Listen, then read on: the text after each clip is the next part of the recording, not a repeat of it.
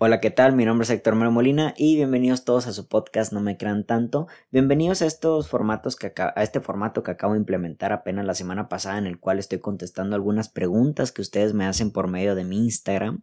Yo los leo de forma anónima y ya los contesto en un episodio. El viernes pasado contesté un par de preguntas que se me hicieron muy interesantes. Este viernes nada más voy a contestar una pregunta y la pregunta, aunque es particularmente una persona quien me la hace y quiere la respuesta para ella o para él mismo, lo que yo hago es que, la respuesta trato de darla de una forma general, ¿no? La pregunta dice así, se me hace muy interesante, la leo de forma anónima. Dice, estoy enamorada pero lo suficientemente lastimada para arriesgarme. ¿Algún consejo? Primero que nada, no sé si vaya a dar un consejo. Yo creo que lo necesario aquí es poder adentrarnos profundamente en el tema para poder saber qué es, lo, qué es la mejor decisión que podemos tomar cuando estamos ante esta situación. Número uno, entendemos nosotros que el enamoramiento, deberíamos de entender que el enamoramiento es algo que no se elige, es algo que se da. Se da por, obviamente, por la convivencia con alguna persona, algún, algún elemento. Se da porque ciertos ideales o patrones de la, de, de la pareja ideal, valga la redundancia, que tenemos en nuestra cabeza, se encuentran como que o, a vos se los queremos ver a la persona de enfrente, ¿no? Y el cariño, la convivencia, eh, empezar a entablar conversaciones en las cuales hasta le cuentas tus secretos le, y empiecen a empatizar, ¿no? Todo este tipo de cosas ocurren mientras por dentro se está abriendo paso el enamoramiento. Entonces entiendo que cuando nosotros pasamos por esta etapa, el enamoramiento florezca y eso es la parte emocional. Pero aquí hay una parte racional que te habla de que hay una herida y que obviamente eso te hace como que dar un paso hacia atrás para querer, para querer iniciar una relación. Yo creo que lo necesario cuando estamos frente a una situación similar en la cual una parte emocional nos dice adelante, hazlo y una parte racional nos dice oye, espérate, tienes esta herida, yo creo que más que arriesgarnos a la relación, Claro que obviamente las heridas no deberían de estar siempre este, eh, evadiéndonos, ¿no? De las relaciones, de experiencias, porque justamente el enamoramiento, el inicio de una nueva etapa, una nueva experiencia amorosa, son justamente esas cosas que también nos hacen vibrar y nuestras heridas no deberían de estar siempre ocultando esas oportunidades, no deberían de ser un muro por el cual no podamos cruzar a esa otra oportunidad de vida, ¿vale? Lo interesante aquí es de que yo creo que más que arriesgarnos a la relación deberíamos de ya arriesgarnos a poder atender, a trabajar esa herida, porque justamente aunque la persona de enfrente, esta nueva persona, no tenga nada que ver con tu herida, aunque esta persona de enfrente quizás la herida te dice no es que te van a hacer lo mismo, hay que entender que la persona de enfrente no es su, no es su responsabilidad trabajar tu herida, no le corresponde y si no la trabajamos lo suficiente, podemos llegar hasta el punto de hasta culparlos por nuestra herida porque creemos que el de enfrente también está sumando o no está ayudando.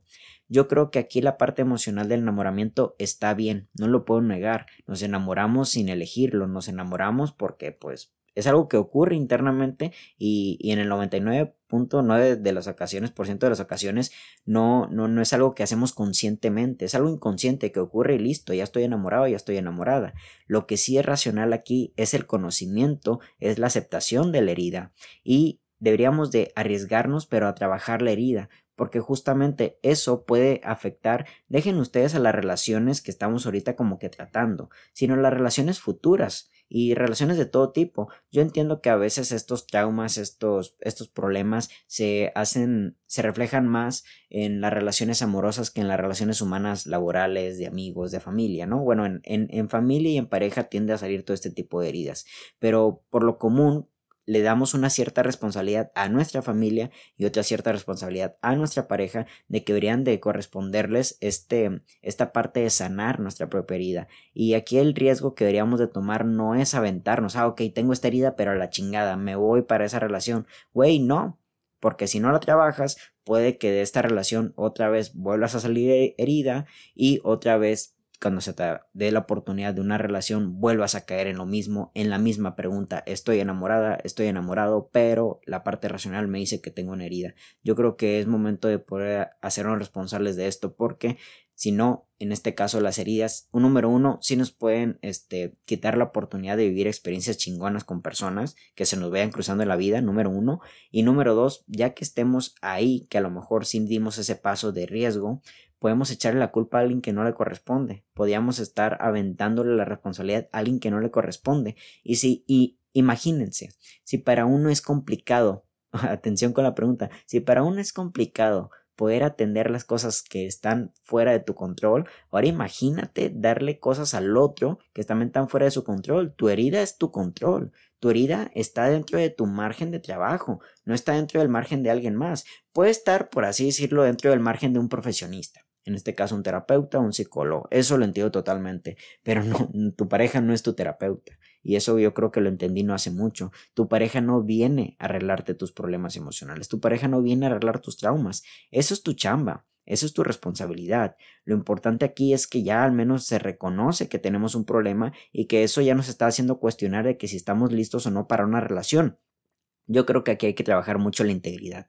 Se puede comunicar al otro lo que has pasado y lo que has vivido, no para que no lo, para que no lo haga, ¿vale? Eso no tiene nada que ver contigo, con que se lo cuentes o no se lo cuentes. La persona de enfrente tiene valores distintos, la persona de enfrente tiene una integridad distinta y en ocasiones la, la persona de enfrente nunca la terminamos de conocer.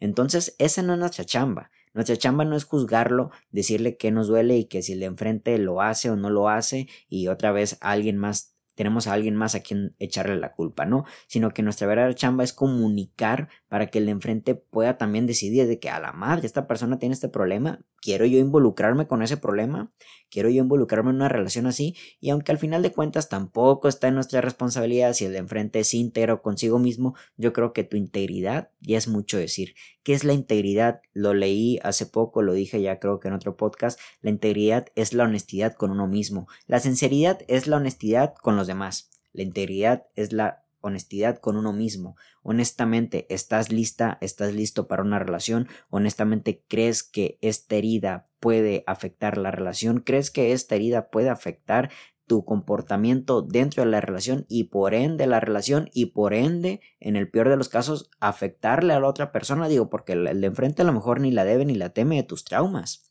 ¿Vale? Yo creo que hay que tener muchos huevos, muchos, este, muchos cojones, como dicen en España, para poder aceptar que el de enfrente eh, no solo no tiene la responsabilidad, sino que el de enfrente también este, es una persona totalmente individual, es una persona totalmente independiente de tus experiencias de vida. Y entender esta parte es poder darle la oportunidad al de enfrente de que pues, se deslinde de, de alguna responsabilidad. El de enfrente es responsabilidad de sus propios actos. ¿Vale? Yo me hago responsable de lo que yo hago, pero si yo dentro de, lo que yo hago estoy cargado de traumas, estoy cargado de, de algunas malas experiencias en el amor y quiero que a huevo el de enfrente también se haga cargo de esto, pues obviamente lo que estamos haciendo nada más es una cadena de personas que se hacen responsable de cosas de otras personas que no se hicieron responsables, justamente, ¿no? Entonces, la parte emocional la entiendo.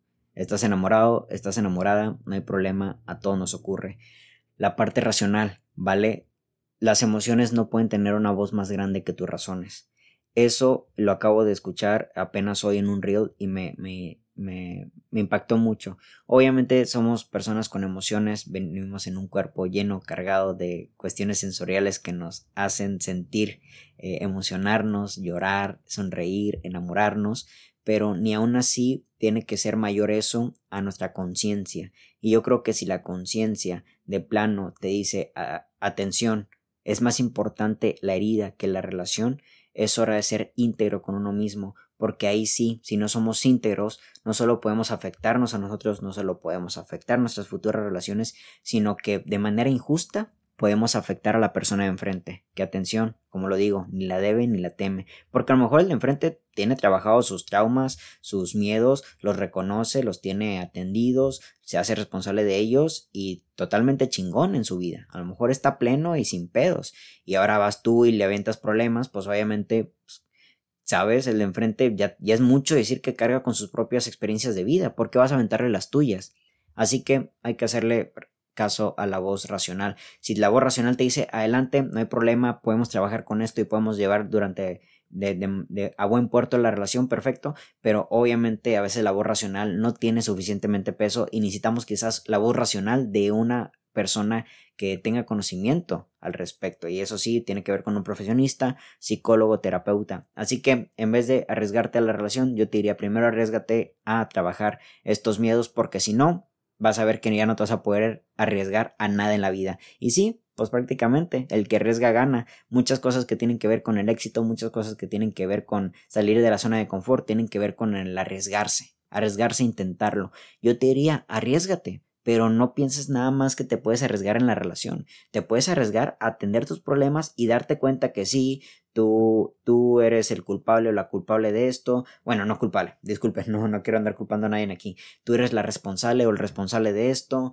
Eh, esto eh, ha afectado estas partes de tu vida. Por esto has afectado a estas personas y por esto no has avanzado en estos rubros de tu vida. ¿Ok? Entonces, arriesgate a la responsabilidad es muchísimo más fácil aventarle la culpa y la responsabilidad a los demás. Necesita mucho valor responsabilizarse uno mismo, así que arriesgate a la responsabilidad y que eso no te, no te inhibe, no te este, quite la oportunidad de arriesgarte a las relaciones, a cosas bellas, a cosas bonitas, a cosas que te lleven a experiencias de vida muy, muy hermosas. Mi nombre es Héctor Mario y que tengan todos muy bonito fin de semana. Arriesguense. Hasta la próxima.